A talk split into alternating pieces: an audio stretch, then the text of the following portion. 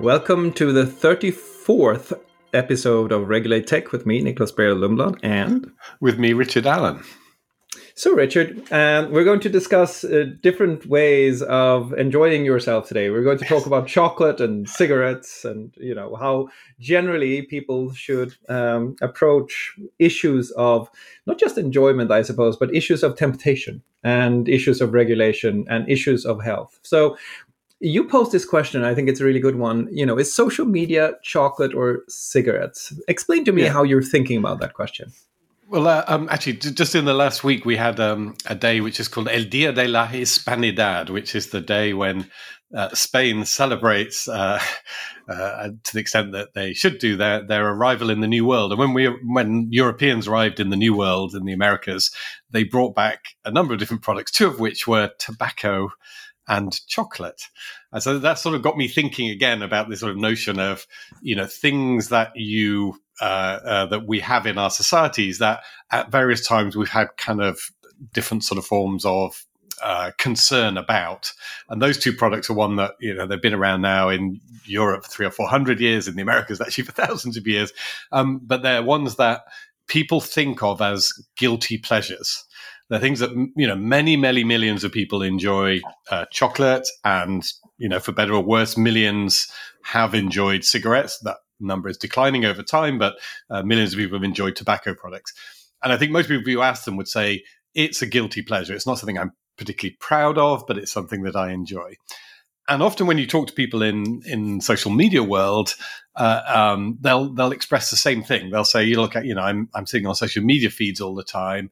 I recognize that, you know, maybe it's not the best use of my time. Maybe it's not, you know, a, a sort of thing that I should go, go out and boast about, but it's my guilty pleasure." and then that feeds into thinking, well, actually, in, in this paradigm, if you if you say roll back the centuries, I think probably a majority of people, uh, at least in Europe, would say, look, you know, sense I wish we'd never brought tobacco back. That's something that actually we would quite like to regulate out of existence. So when we regulate tobacco, it's because we actually want to get consumption down to zero, as close to zero as we can, even if we're not going to outlaw it. And then most people, I think, in Europe would say, look, chocolate was a on balance a, a good thing that we brought back from from the Americas. It's something that you know in in excess can be harmful, but most people most of the time can control their consumption of chocolate, and it's something that adds value to your everyday life.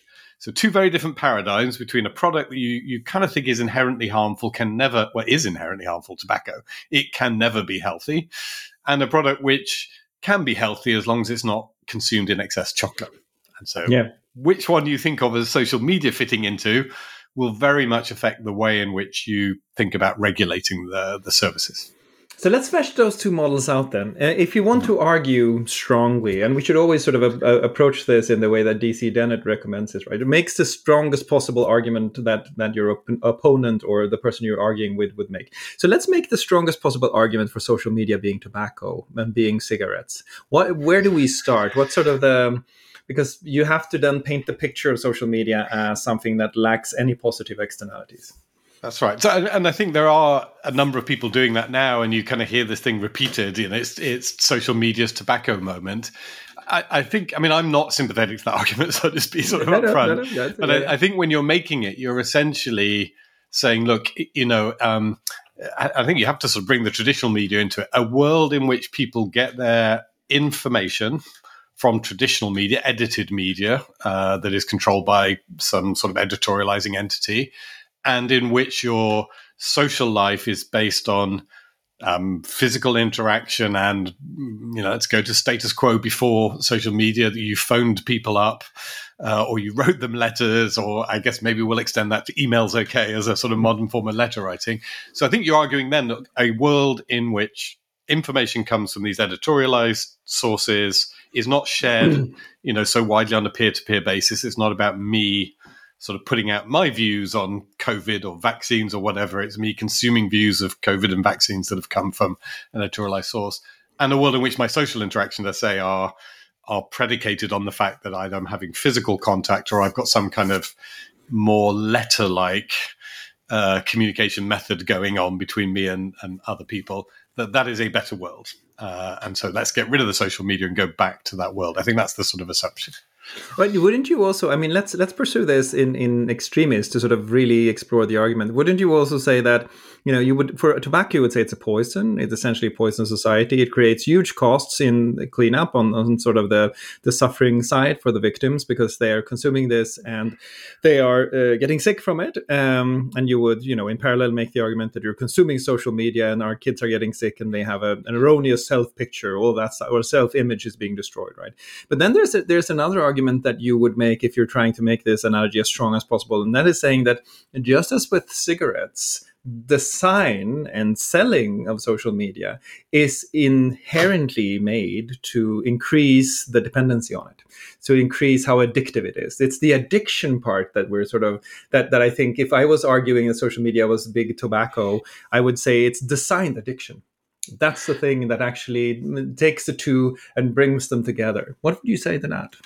I mean, uh, again, I think that the key difference. So yes, yes, this addiction point does come up, but but in a sense, anybody who makes any kind of product is doing that. So you know, there is a question. I think is you know, tobacco, the drug nicotine has chemical properties that make it inherently addictive. Uh, that's the nature of the substance.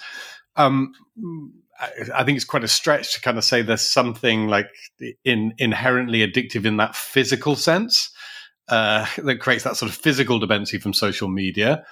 Arguably, it sort of pushes buttons, and I think psychologists and others sort of look at this. It pushes buttons that mean that you want to keep going back for it. But again, I would say that you know you could argue that for chocolate, you could argue that for uh, potato crisps in the you know which are consumed in vast quantities in the UK, for Coca Cola, for like a whole range of other uh, consumer products. You could argue you know, are um, similarly are addictive. But I think most people regard that form of addiction. We've used this word loosely. Um, yeah, yeah. The, the, you know, I am addicted to Coca Cola is different from I, I am addicted to tobacco. I am addicted to chocolate. I need, I, you know, I buy five bars of chocolate a day. Maybe not least because of the prompting of chocolate companies who tell me to buy chocolate every day. But I'm buying five bars of chocolate a day. You would say is a chocolate addiction, but I think we would see that as qualitatively different from a tobacco or a heroin or a cocaine addiction, where you're talking about a, a drug that is physically inherently addictive. And and I, and I, say for me, it's a stretch to kind of say in any more than. I mean, with, with social media, I'm addicted to TV. you know, I like to watch the TV every day. Uh, I think is much closer to that, and it's not a physical addiction whereby you'll have, you know, physical withdrawal symptoms if you don't get hold of that product.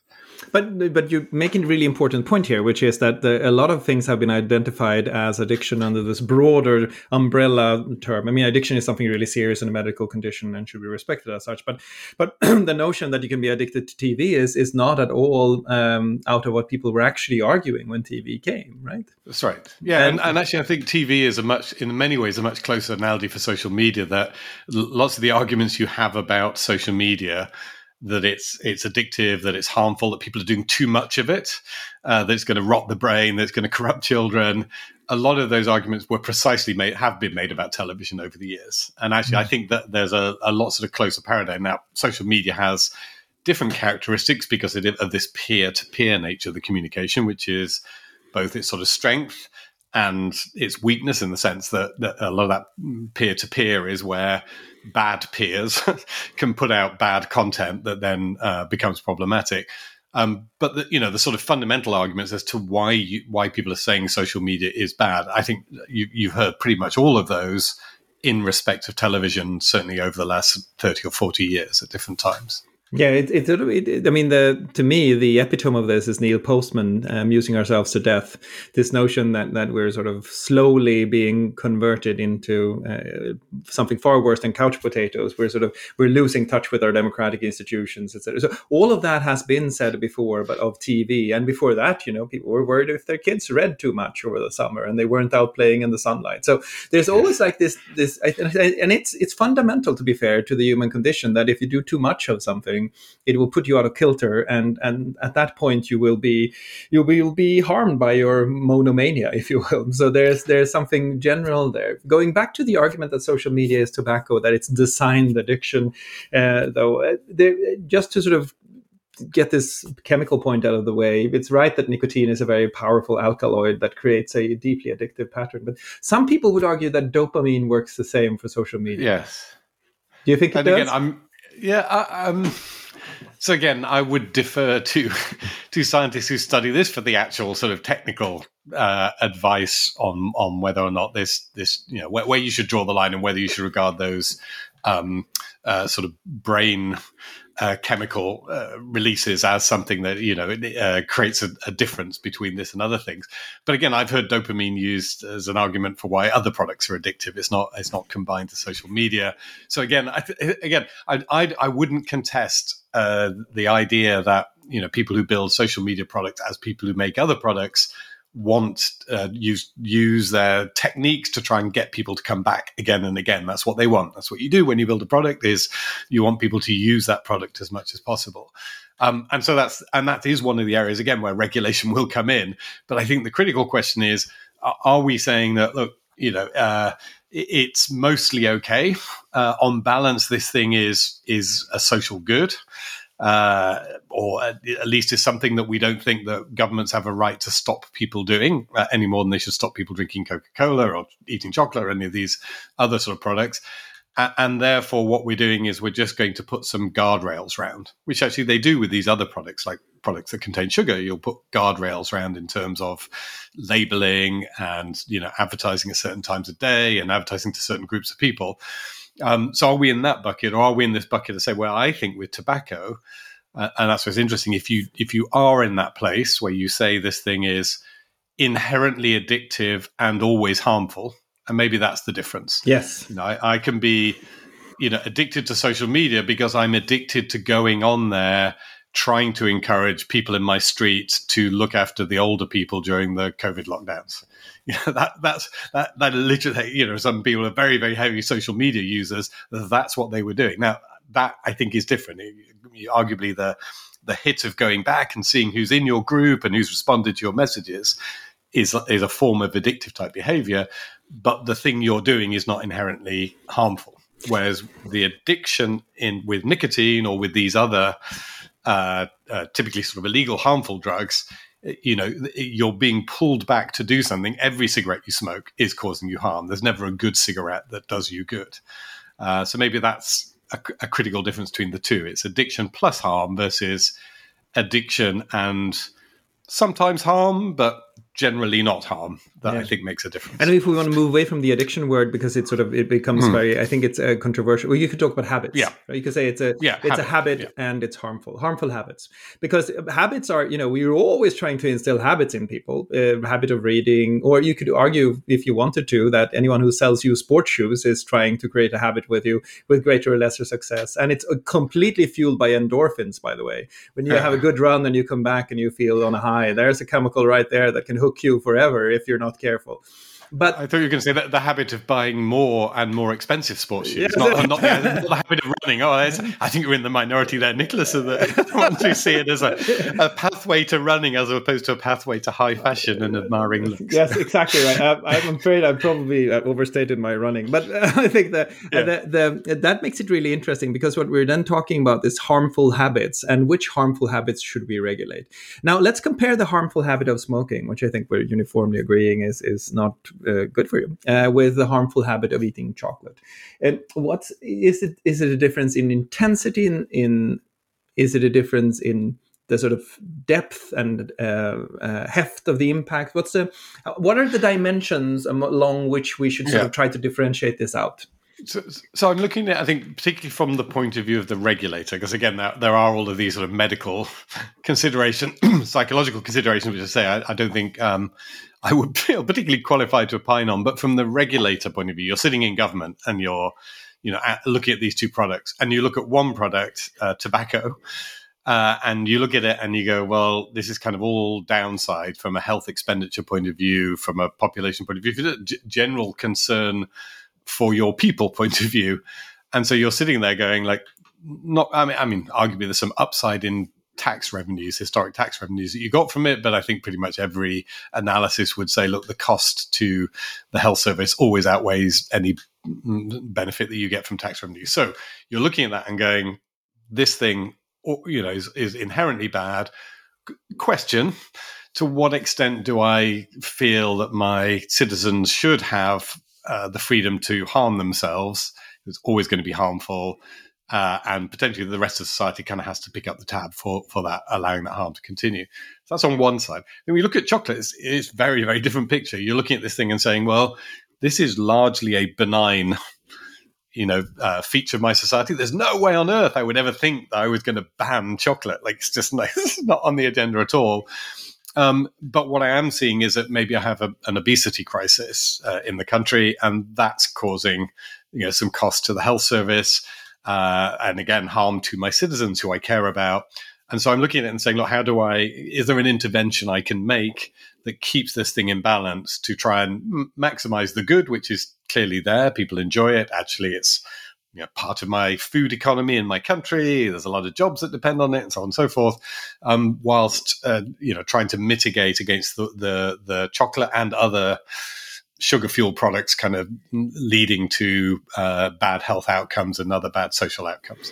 So, kind of very different way of looking at the two. And I think the crucial difference is, you know, any rational regulator is probably going to have in mind that what they really want to do when they regulate tobacco is, as I say, drive it as far out of existence. Ideally, it would be great it disappeared altogether, but if it's not going to disappear altogether, kind of drive it as far out of existence as you possibly can. Chocolate, you're kind of happy for it to still feature quite large. You're not trying to you know minimize it. You're trying to just deal with a little bit of abuse at the edges. And but there's another interesting dimension here too, which is if you sort of leave chocolate aside and you go for sugary drinks instead. You've seen several regulatory um, interventions in countries that are perhaps interested in, in public health or, or sort of more authoritarian about public health, where they essentially say, you know, we are going to tax sugary drinks at this very high rate in order to make sure that fewer people drink them, or you know, a fat tax for for extremely fatty foods with um, different kinds of processed meat, for example, um, because it's been proven that these are unhealthy for you. So, in the name of of public health, we are going to to tax these products, and we're going to do. So. But when you make that decision, to your point, when you're the regulator, in one case you're saying I am going to try to, as far as I possibly can, prohibit this. But in the chocolate case, or even in the sugary dink case, where you're trying just to, you're, you're sort of you're satisfying, you're satisfied as a regulator with a nudge. You're saying, I'm just yes. going to nudge you in the right way. Yeah. But when it comes to the tobacco case, you want the ban. So between the ban and the nudge, there is something really interesting going on in terms of what the regulator is thinking about your agency as a citizen. Yeah. So walk us through that. How should we think about the yeah. agency here? Uh, I mean, a, a really um, good way to sort of visualize the difference, genuine way, literally visualize the difference is if you look at what Europe has now done with cigarettes. If you buy a packet of cigarettes, which not to be recommended, don't, don't, don't, this is not advice, but if one were to buy a packet of cigarettes, you would see today that it's in a mud green packet with no branding on it and massive great photos of like horrible things happening to the human body and great big warnings saying this product's going to kill you and that that's evolved over the years as as re- layers of regulation come on you know bit by bit that's happened I, don't know about other European countries, but in the UK, the cigarettes have to be kept behind a closed cupboard door in the shop. They can't be on open display. They can't be advertised. Uh, and the whole idea is to create this really unattractive product that you sort of guiltily have to go and ask for and is a real load of hassle to get. Look at that. So that's visually what it looks like when the regulators decided they want to drive something out of uh, existence. That's the, the the as close to a ban as you can get treatment. The nudge treatment, on the other hand, is you go into a shop and the, the chocolate bars are all out on display and they've all got bright colored packaging and they're allowed you see adverts for chocolate on TV and all around the place. They're still allowed to advertise themselves. But what you may see now, for example, is nutritional labeling uh, on the packet, which will kind of have a thing that'll be red saying this has got too much fat or sugar for you, but it's not. It's it's it's there, and there's arguments about how prominent it should be, but it's there and reasonably subtle. And actually, many of those schemes are administered by the industry. There will be debates about, uh, and again, different countries about whether those products should be allowed to be for example, kept by the till in the supermarket, or whether you're going to have a regulation, a self-regulatory or other method that says, look, we want to, we don't want them in the places where people just grab them and throw them in the basket. And uh, so debates around placement in the supermarket. There may be restrictions on on when you can advertise them. Uh, that you can't advertise them for example, at times when lots of children are watching them. And again, in some countries, you may get some labeling on, on the ads, but a very different treatment. The product is a normal product like soap powder, anything else. It's prominent, it uses branding, it makes itself attractive with some stuff around the edges versus a product which is now, as I say, hidden and made to look, you know, foul and unpleasant and unwelcoming, and not allowed to advertise itself. And and really, as say, all the signals are, we hope this thing will die. So we have we have two uh, harmful habits in a sense because uh, hmm. chocolate can be good for you in certain doses. I'm sure it produces serotonin and things like that, and you know uh, you could have a small concentration effect from consuming nicotine that could help you work on something. And so they're they're hmm. like on the edges. But let's let's assume, just for the sake of argument, that these are two harmful habits, and we have said that the you know agency will play a role in whether or not the regulator decides to do something here. And for chocolate, we're left with our agency, possibly with a little bit of a nudge in terms of a nutritional label. For cigarettes, it's an outright ban. How much of that is dependent yeah. on the notion that the, the, let's let's sort of dig into the harm. This is your area of expertise. Yeah. Harms. It's sort yeah. of the, the the harm thing. So the cigarettes have several different kinds of harms that are interesting. They have a deep economic harm to society, but one harm that we haven't discussed that's kind of interesting in the analogy is passive smoking. So if you smoke, yeah. people around you uh, will have adverse health effects. As far as I know, there's no such thing as passive, passive chocolate eating. No, no, no. and and again, yeah. So you, you and you can eat chocolate in public. Uh, um, but yeah, again, interesting. The regulation has increasingly, you know, it, it happened actually quite quickly from from very very lax. I was actually when I I first went into the House of Commons, which was uh, the UK's Parliament, like uh, quite a while ago, but not that long ago, less than 25 years ago, one of the first uh, measures that had to be debated on a committee I chaired was whether or not to ban smoking in the library of the House of Commons. Like so, so members of Parliament were still smoking literally in the library, you know, which now we'd look at and say is disgusting. And you know, when I was young, you smoked upstairs on the bus, but not downstairs. On uh, the best one was left hand side of the cinema, not the right hand side. Like in a cinema, that it was fine that you had the smoking and non-smoking. So like all of this craziness and and a lot of people say we can't do anything, can't do anything, and then there's this sort of snowball where you know workplaces banned it, and then everybody's pretty much banned it, uh, and now people sort of huddle on on uh, in specific zones for it. So that's that that sort of effect has happened. And again, it, it, I think that you you hear a lot of this sort of argumentation in the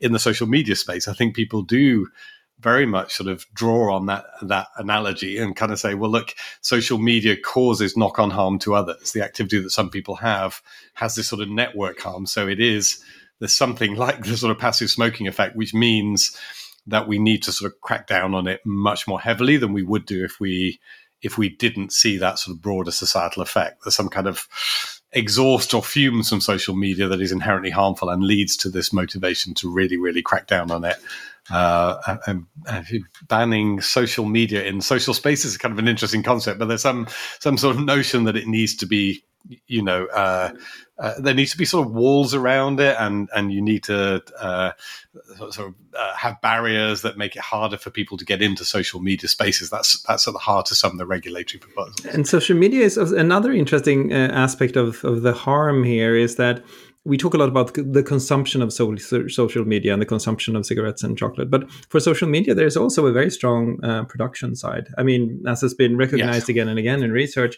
Yochai Benkler writes about this, right? It's it's a, a, a mm. peer production system where a lot of people can produce as well as consume. How does that factor into the analogy? Because obviously, we wouldn't there's there's this rather strict regulation of foodstuffs and of cigarette production, etc. So the production consumer dimension in this particular harm, how should yeah. you think about that?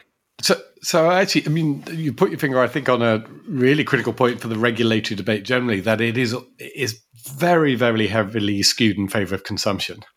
You know, the the harms that we often focus on are somebody has gone online and seen bad stuff in their feed, uh, and it's much less focused on production. And I think there are two aspects to production that that are unexplored that need a lot more explanation. So one is is uh, um, you know how the law uh, generally should apply to people who produce. And so you can look at things like privacy law. I mean, the, the classic one being, you know, when I post photos of my friends uh, on online on social media, I don't typically go and get a written consent for the, from each of them before I post a photo. And and in most cases, that's not going to be an issue. Um, but in some cases, it might be. And technically, if you look at the law, I, you know, I'm probably breaking the data protection regulation. Like every time I post photos of my friends, I'm a producer. I'm liable for that content. I haven't necessarily secured the consents I need to do. So I think is that there is a gap between what the law says and the individual producer of content who may be crossing all kinds of lines without even potentially knowing about it. That's one piece of the production side. The other piece is look as we as we uh, potentially make access to social media more restrictive through some of the regulatory measures, or you know put put more burdens on people. Uh, for example, if they do want to produce and share content, it's going to have quite a dramatic effect on freedom of expression. I mean, there's, there's no doubt at all. Like the, the you know the moment is is uh, it's not entirely free, but a relatively open environment in which ordinary people can just sign up to social media services and start producing stuff. We created our podcast. We've, you know, we go out there, we sign up, we put the podcast up there, and off we go. Uh, without really many barriers in, in the way. We're not having to produce our identity documents or this or that in order to do that. And so again, I, I think the production side is is uh, or the production by ordinary people side is potentially undervalued. And uh, one of the risks I think we have is that we're going to bring in place regulatory frameworks that say, look, let's let's up the ante, let's make it harder to be a producer, more hoops to jump through because we're worried about the minority of people who produce bad content. And then we find that there's actually quite a lot of pushback from ordinary citizens go, hang on a minute, you know, I just want to go online and share some photos of my friends. And uh, now I'm going to have to do all of this. And I don't feel that's appropriate. So I think there's something there uh, again, taking us away from our analogies, but I think this this is why it's kind of interesting. It leads us into thinking about the regulation of technology and how it can be the same or different from other forms of regulation. And I think with social media in particular, the regulation of the ordinary citizen as producer is perhaps the area that's not receive the, the attention it deserves given how important this is for freedom of expression. And i think this is a huge difference. I mean this is a part where the analogy doesn't really apply because if you regulate social media you naturally regulate both sides producer and consumer in some ways. And you can concentrate on one or the other but if you want to ban the consumption of cigarettes you are uh, of course regulating the production of cigarettes but sort of the, the major effect of that ban is going to be on the consumption side. So i'm i'm i'm, yeah. I'm interested in in uh, further exploring exploring the because the other thing, of course, is that we have a if we say that social media is a harmful habit, as our hypothesis stated, uh, yeah. that harm has to be weighed against the benefits of the habit, right? So that's right. Why? I guess that the question I would have is why don't we discuss the upside of social media when there's so many good things happening? And yeah, what's happening there? Uh, I mean, I find that fascinating. We've kind of almost lost sight of it. We've banked the benefits, and the benefits are there. So, you know, uh, in the debate that a couple of weeks ago when all the Facebook services went down, and there was a little bit of glee from from people who are who who do see social media as tobacco. Like you can't get your tobacco for three or four hours, and uh, and hoping people would turn their back on it and not not go back. And actually, you know, people were they missed the services and they were happy to go back to them. And I don't think that's because they're all raving addicts. I think it's just because the, services are incredibly useful in, on a day to day basis. They're how you, you know, find out what's happening with your family at a distance and they're how you find out what's happening with your sports team, all of that stuff, which is entirely benign. But yeah, it's like we've banked it and lost sight of that. And, and for very good reason, the debate is very much focused on, on the harmful side of it. Um, and then there is a risk that you overregulate because of that. I mean, another area that I think uh, uh, is an instructive example would be.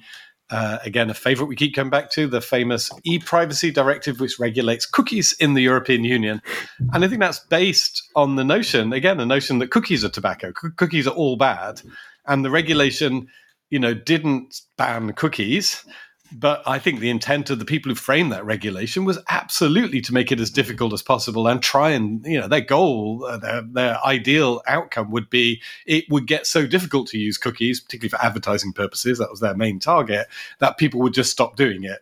And so, a bit like, you know, the plain packaging and all of the obstacles, the intent was to put so many obstacles in the way of people using cookies for advertising that they would give up. Uh, and that battle is still ongoing. There's court cases ongoing. So, again, prime example.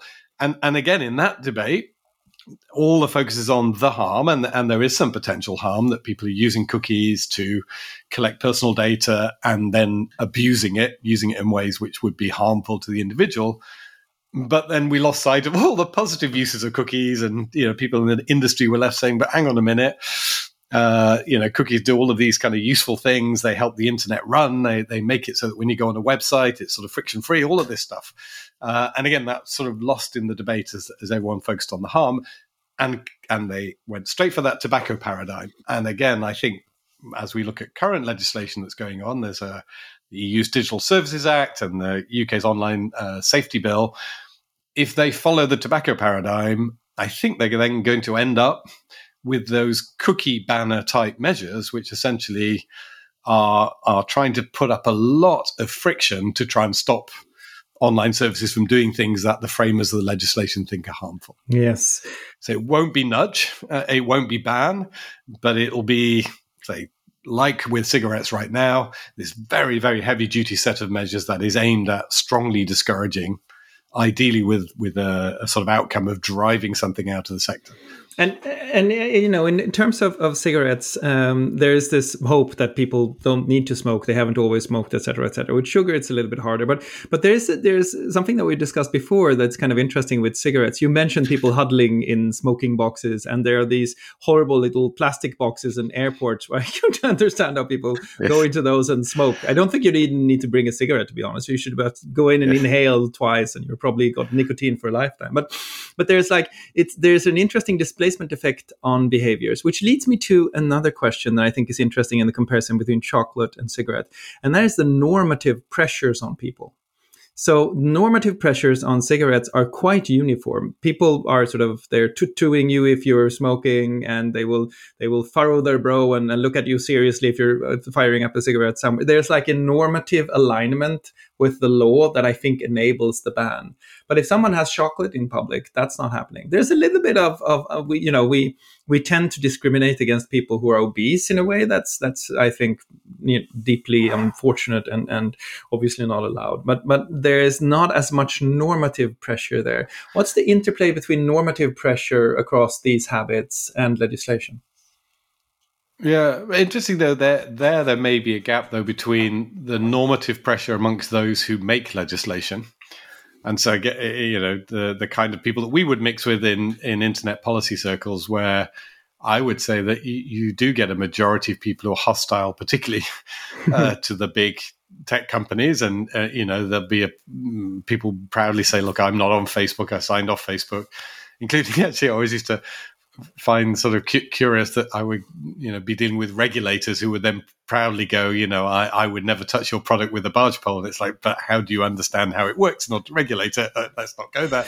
But they, they, I think there is a sort of normative view amongst those who are very close to these issues to say, look, I think there is a strong belief this social media stuff is pretty terrible and pretty bad. Um, obviously, the people who work at the tech companies are an exception, but they're a minority within that conversation. And that's quite different actually from societal normative view where, where you just look at the numbers and everybody's using the services. So there's potentially going to be uh, a, a point of tension between those who are framing the legislation who will feel this is you know perfectly normal to ban this stuff and those are going to be uh, well, and and sorry, the mistake is actually they would see the people being affected as the tech companies. So the debate is sort of seen too narrowly as one between regulators, politicians, policymakers, and tech companies.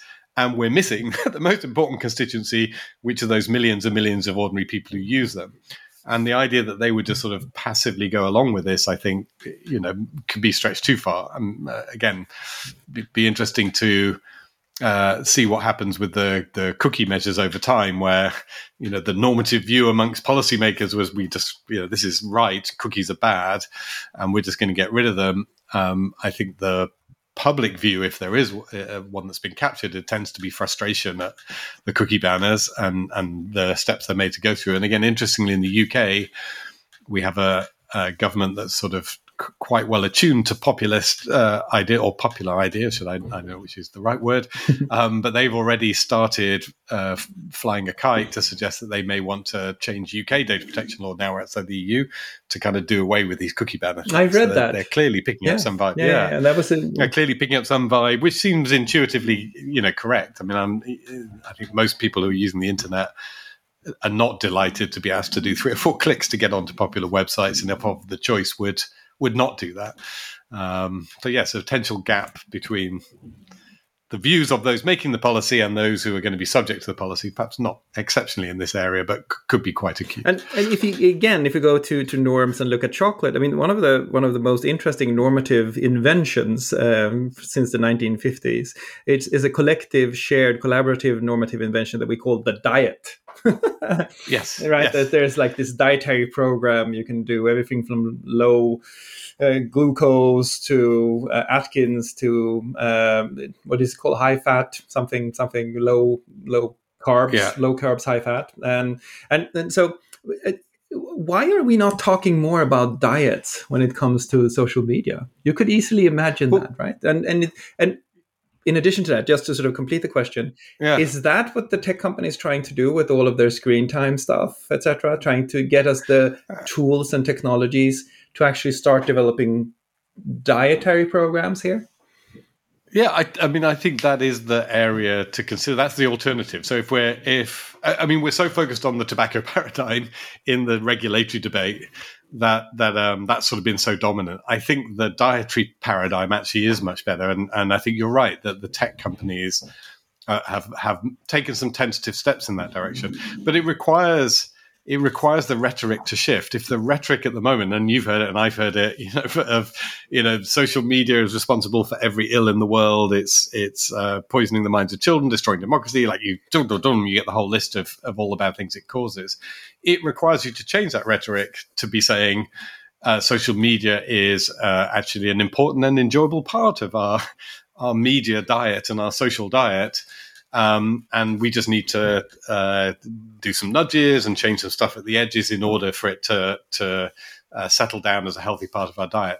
And I'm just not sure that the people who are very interested in regulating this, in the most part, there are some who are who are sort of in that space, but I think in the most part, that the rhetoric tends to be much more extreme and doesn't allow for those complementary or positive uh, statements to be made about about social media. So uh, again, politics, you get that people sort of head to the extremes, and there's this you know uh, utopian dystopian sort of dichotomy that those who say social media is entirely dystopian. Uh, uh, uh, in contrast to, I actually think when the tech companies started out, they were utopian about it. Social media is going to save the world and you know uh, create instant democracy everywhere. So we're sort of still in that utopia dystopia uh, dichotomy rather than heading into a world which I think is much much more sensible and hopefully. I think DSA has actually got a good chance of going there. It's got a, a, model of doing codes of practice and things like that that could end up as as to your point. Let's have a balanced diet, and the balanced diet has traditional media in it, and it has television, uh, you know, as a form of entertainment in it, and it has YouTube and video streaming in it, and it has social media in it. And if we, like with our food groups, get all these things in balance, then then we're fine. Uh, but we don't we don't need to you know, treat social media, say, as something that just needs to be squeezed out of the diet altogether, because that would be a huge loss. We'd actually lose something that now is giving us a lot of value. Wouldn't that require? I mean, in a certain sense, I think that seems to me to be very sensible, but it also seems to require uh, decoupling time spent from uh, the business models that the social media companies are currently in. Yes, I mean, so so again, if you uh, were following the Facebook debate, there's a, the, the, Facebook had this notion of, sort of time well spent. Their, their, evolution was to say uh, we're not just focused on time spent, oh, this is time that is right. With Tristan, uh, I, oh yeah, yeah, he has a website yeah. called Time Well Spent. Uh, he, He used to work well at spent, Google, I think. Yeah, uh, that's right. As he came out of that. So there's that, and Facebook had a, a version. Like Tristan Harris. Tristan uh, Harris. and- yes, thank and- you. That's right. And Fa- Facebook had a version of it which they called. Well, I, I mean, Tristan may contest with his version of it, but the thinking was along similar lines to say we need to move from a simple metric of time spent, uh, quantitative, to one that has a qualitative element. It must be uh, time well spent in his terms, or in, in Facebook's terms, they said they were changing the news feed to, towards what they would call meaningful social interactions. Uh, so the meaningful being important is that something that means something to you. Now that's contentious actually and in the news again now because part of that shift was to say, look, you know what people seem to want, what our users seem to want, and what seems meaningful to them is more connection with their family and friends, more content shared by their family and friends than by you know random or not necessarily random but professional organizations that they've connected with. Um, so it means you bias in favor of content shared by individuals potentially against content on pages or in groups or sort of organized uh, from from sort of bigger publications. And part of the criticism of that is that the quality depending on how you see it the quality of information shared by your friends and family is higher in terms of social value to you because they're people you're close to. But in terms of informational value, it may be less good quality because they're sharing stuff that they think or stuff that they found as opposed to necessarily you know uh, filtering it or editing it for for truthfulness or anything else. So you're sort of in this balance. But but the notion that i mean a, a lot of the work that goes on around algorithms social media algorithms which we're all uh, focused on is precisely in that area. It's uh, it depends on a set of value judgments about what you think constitutes time well spent quality time on social media. Um, and again the way in which uh, the the platforms make those decisions will often end up leaving them attacked from both sides. Uh, people who think that they've you know biased in favor of one form of content uh, that they don't like will criticize them. People think they're biased against their content uh, will criticize them. And we talked last week about decision making, and it's like you know almost impossible for them to get that decision right. Right, and they, but but I do think still that you know time well spent and the whole idea of, of engagement driving engagement with friends and family or sort of the information content. There's there's something at the very basic level of decoupling time versus the, the business model overall, where where um, uh, that would mean opening up, for example, for subscription models, other kinds of models that allow for um, for uh, the revenue to be not directly linked to the number of minutes you spend on the website. And, and that to me leads to another perspective that I think is interesting, and that is that uh, if you're in the chocolate industry, if we sort of dig into your analogy, because I, I love this idea yeah. of, of, chocolate versus cigarette, um, one of the ways in which you try to sort this is that you've seen very quickly that there's like a social stratification across uh, chocolate consumption. Uh, there are the milkier chocolates, the, the sort of milk chocolates, right. the ones that have uh, stuff in them, caramel, etc. Et there that are not as high quality as the little piece of chocolate you get next to your espresso in Italy after dinner.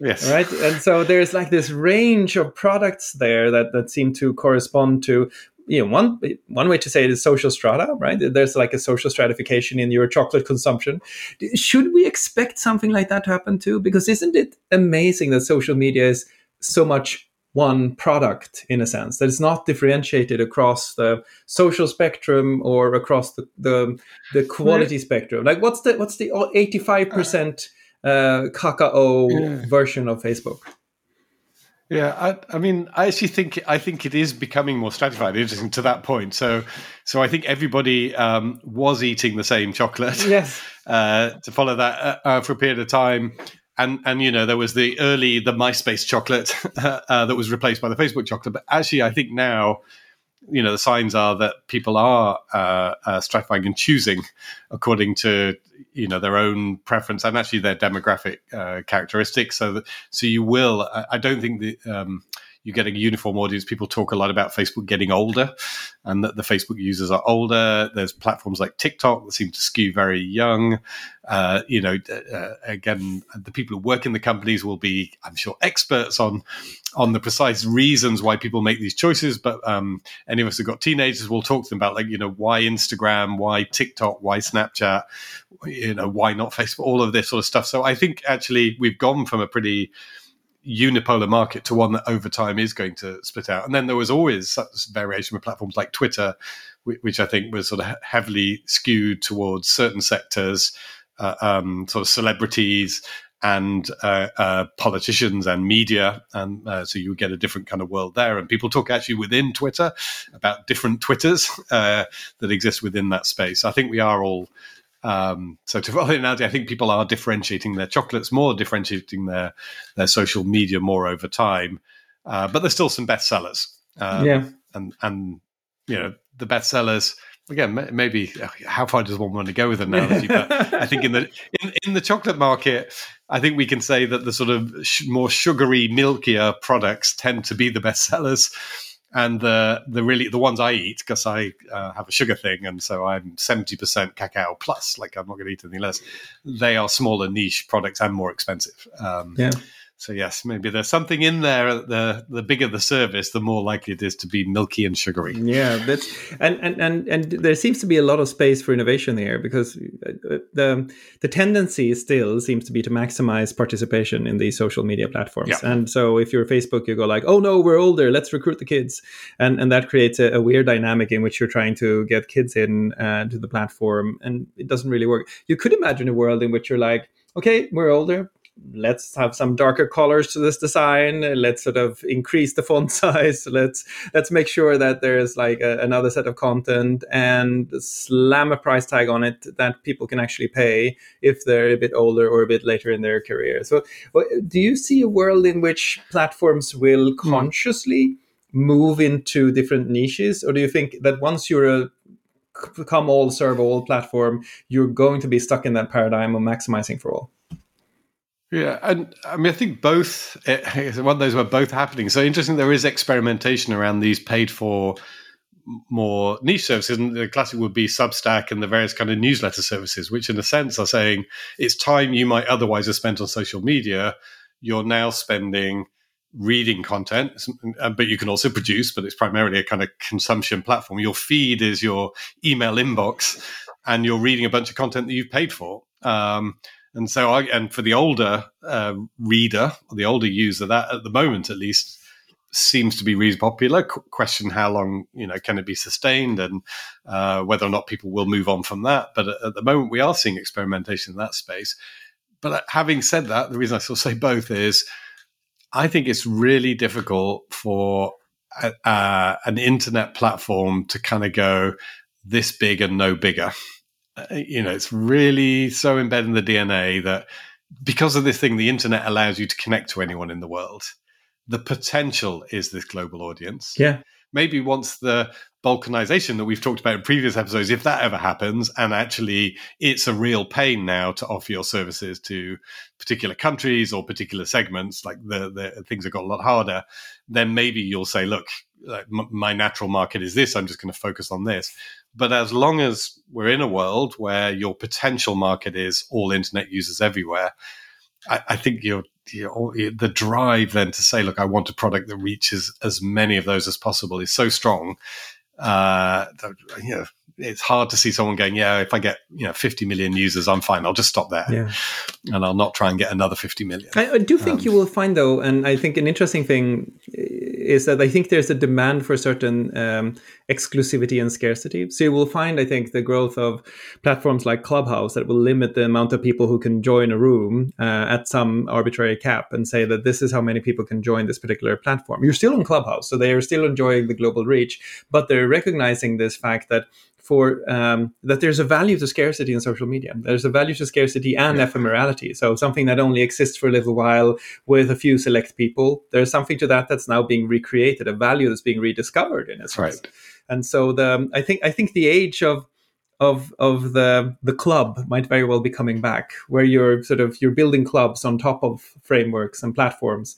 But those clubs are going to be scarce in, in number of seats that you can actually have and ephemeral in the sense that it's not recorded for uh, posterity what's happening there. That's that seems to me to be a, a way to to get more dark chocolates Yes, and, and I think it's actually echoed in in um, real life. It's interesting. We look at internet trends, but internet trends are driven by people, and people express themselves also on, in the streets and buildings around them. And certainly, as a Londoner, the the growth of the private club. You know, if, if the classic big social media platform was the big noisy pub that you just walk in, anyone walks in, uh, and there's a big sort of noisy environment, I've certainly seen a shift in London towards more select, for better or worse. Uh, there seems to be a reasonable re- reasonable fashion uh, for people to rebuild clubs, and it would be a surprise if those real life trends weren't also echoed uh, uh, on the internet.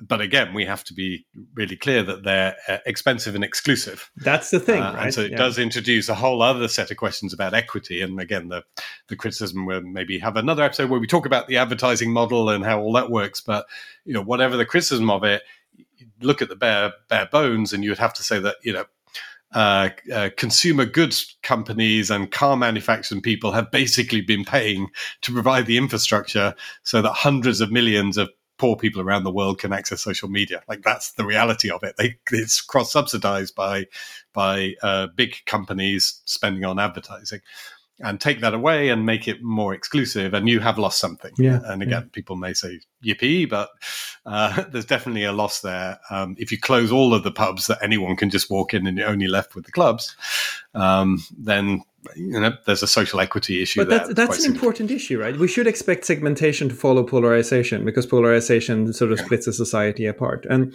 and essentially mm. what we're doing you, you, could argue if you wanted to be uh, harsh about it that uh, the social media legislation that's coming now is actually accelerating that trend which means that more um, yeah. platforms will be looking at how to build smaller more easily moderated uh, subsets on their larger platform where things go on that they can feel responsible for and take liability for but this in turn will mean that polarization then moves into its next natural uh, step, which is fragmentation. And you have got a fragmentation yeah. of society on top of a polarization. And as you say, it's not just an equity issue. That's actually a question of how our democracy works because it's dependent on institutions that everyone adheres to and believes in. And it's hard to do that when you get increasing fragmentation on top of polarization. So maybe what we should be wishing for is is social media platforms that include all and can put the brakes on the fragmentation that we should expect in the next five to ten years.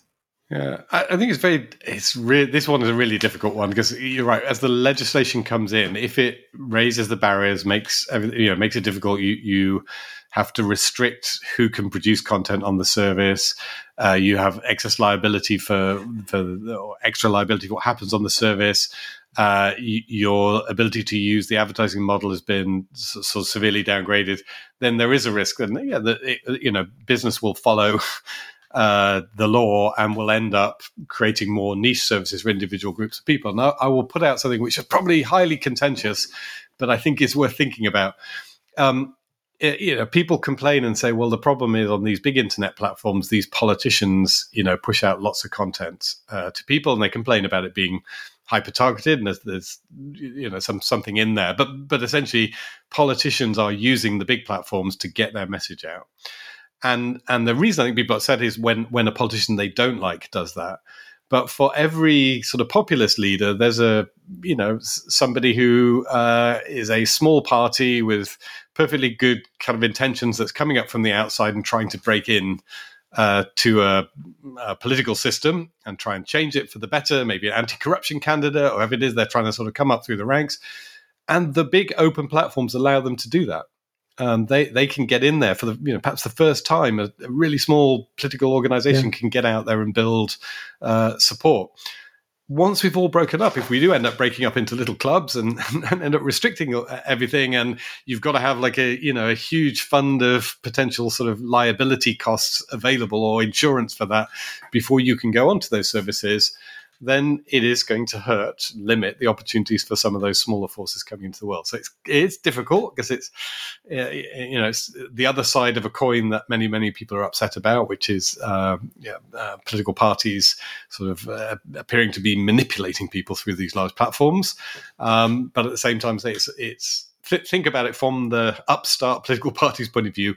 How else are you able to get out there, particularly if you know uh, uh, less democratic forces control the media in your country, if you're squeezed out of everywhere else, how else do you get out there and get your message out and build support for your cause? Uh, um, so that may be the price we end up paying, hmm. uh, you know, if we get the regulation. It's a really interesting point, and I think it, it's sort of. I, I, saw some research suggesting that that uh, new entrants in the political market actually uh, use social media more, and it it, it um, uh, it underpins their effort. And and I think it, it leads to to another uh, conclusion on top of what you said, uh, or sort of more of a generalization, which is that one of the things that is horrendously underestimated or undervalued with social media generally is discoverability, the discoverability mechanisms yes. built into them. You talk about dissemination, but you don't talk about discovery, and I think that's really interesting because we always discuss, well, this this content is spread everywhere, but we're not discussing you can discover all of this new content. And I think discoverability is a core quality in many of these social media platforms. And. I hmm. think it's, it's, sort of just repeating what you're saying, but I think it's a it's a it's one of the things that it would be worthwhile thinking more about. Uh, absolutely, and and I think again the fear from the critics is that what you're discovering is cigarettes. Yes. uh, because they're focused on the bad content that is discovered through social media, which is there. I, you know, I, uh, I may be getting bombarded with anti-vax content, cigarettes, the social media equivalent of that, but not focusing on the chocolate that you may be getting, uh, which is perfectly good stuff that you're going to consume is actually going to be very good for you, good for you in the uh, sense of both enjoyable and potentially nutri- nutritionally good for you uh, that you can get through social media at the same time. Right, and I think so. To end on on a, a happy note, no, and on a more speculative note, um, one yeah. one of the things that it makes made me think when you talked about chocolate and cigarettes is that. It, it should be increasingly the case that we see people in their New Year's resolutions talking about their social media use. Yeah, I'll uh, I'll uninstall this social media app from my uh, phone and just use it on my computer, or I'll spend less hours on this or that. I mean, the, the five most common uh, U.S. adult uh, New Year's resolutions currently are doing more exercise that's chocolate. Losing weight that's chocolate. Saving more money that's an interesting one. I'm not sure exactly where that yeah. fits in. Improving diet that's chocolate. And then uh, pursuing a career ambition. When do you think you'll start to see new year's resolutions around the way we consume information and engage in social media if ever. I mean, I think people. Have, yeah, I, I actually think they've done uh, there again. They draw on another analogy. It tends to be the alcohol analogy, doesn't it? It's the dry week or the dry month. I'm going to have a social media free week or social media free yeah. month. So much more that and and and and and often they'll kind of say that they fail. So there's a, there's something uh, uh, they'll find it really hard and really difficult and kind of frustrating. But yeah, so that, so I think uh, people are doing it, but they're again perhaps pulling on the wrong one. It would be it would be better to be saying. Uh, perhaps I think for most people it's less dramatic. I'm going to give up chocolate, or I'm I'm going to have one bar of chocolate uh, every two days instead of two bars of chocolate every day. I think might be a better kind of resolution, a more realistic resolution, because you're then not throwing out the the good with the bad. The kind of I must abruptly stop doing this for a month, which is says more the alcohol type resolution. I think, to my mind, is perhaps n- not helpful and and and not accurately reflective of this good bad mix that you get from social media versus other products. Yeah, and, and in a future episode we'll discuss whether uh, whether it's beer as well. So yes. Good. Well, uh, thank you for this. I think we on that note we should conclude this podcast episode. Can be found on your website, which is www.regulate.tech and and I think on this episode we should we should thank loyal listeners because I think this week we're confident we're going to hit 5000 downloads we, we, are which is amazing thank you very much yeah so sitting through 5,000 hours of, uh, uh, not every individual, but 5,000 hours of listening, we hope has taken place and given people some some pleasure and uh, value as well for their daily daily lives. Uh, this is certainly time well spent. There you go. Thank you so much. And let's connect in the next episode.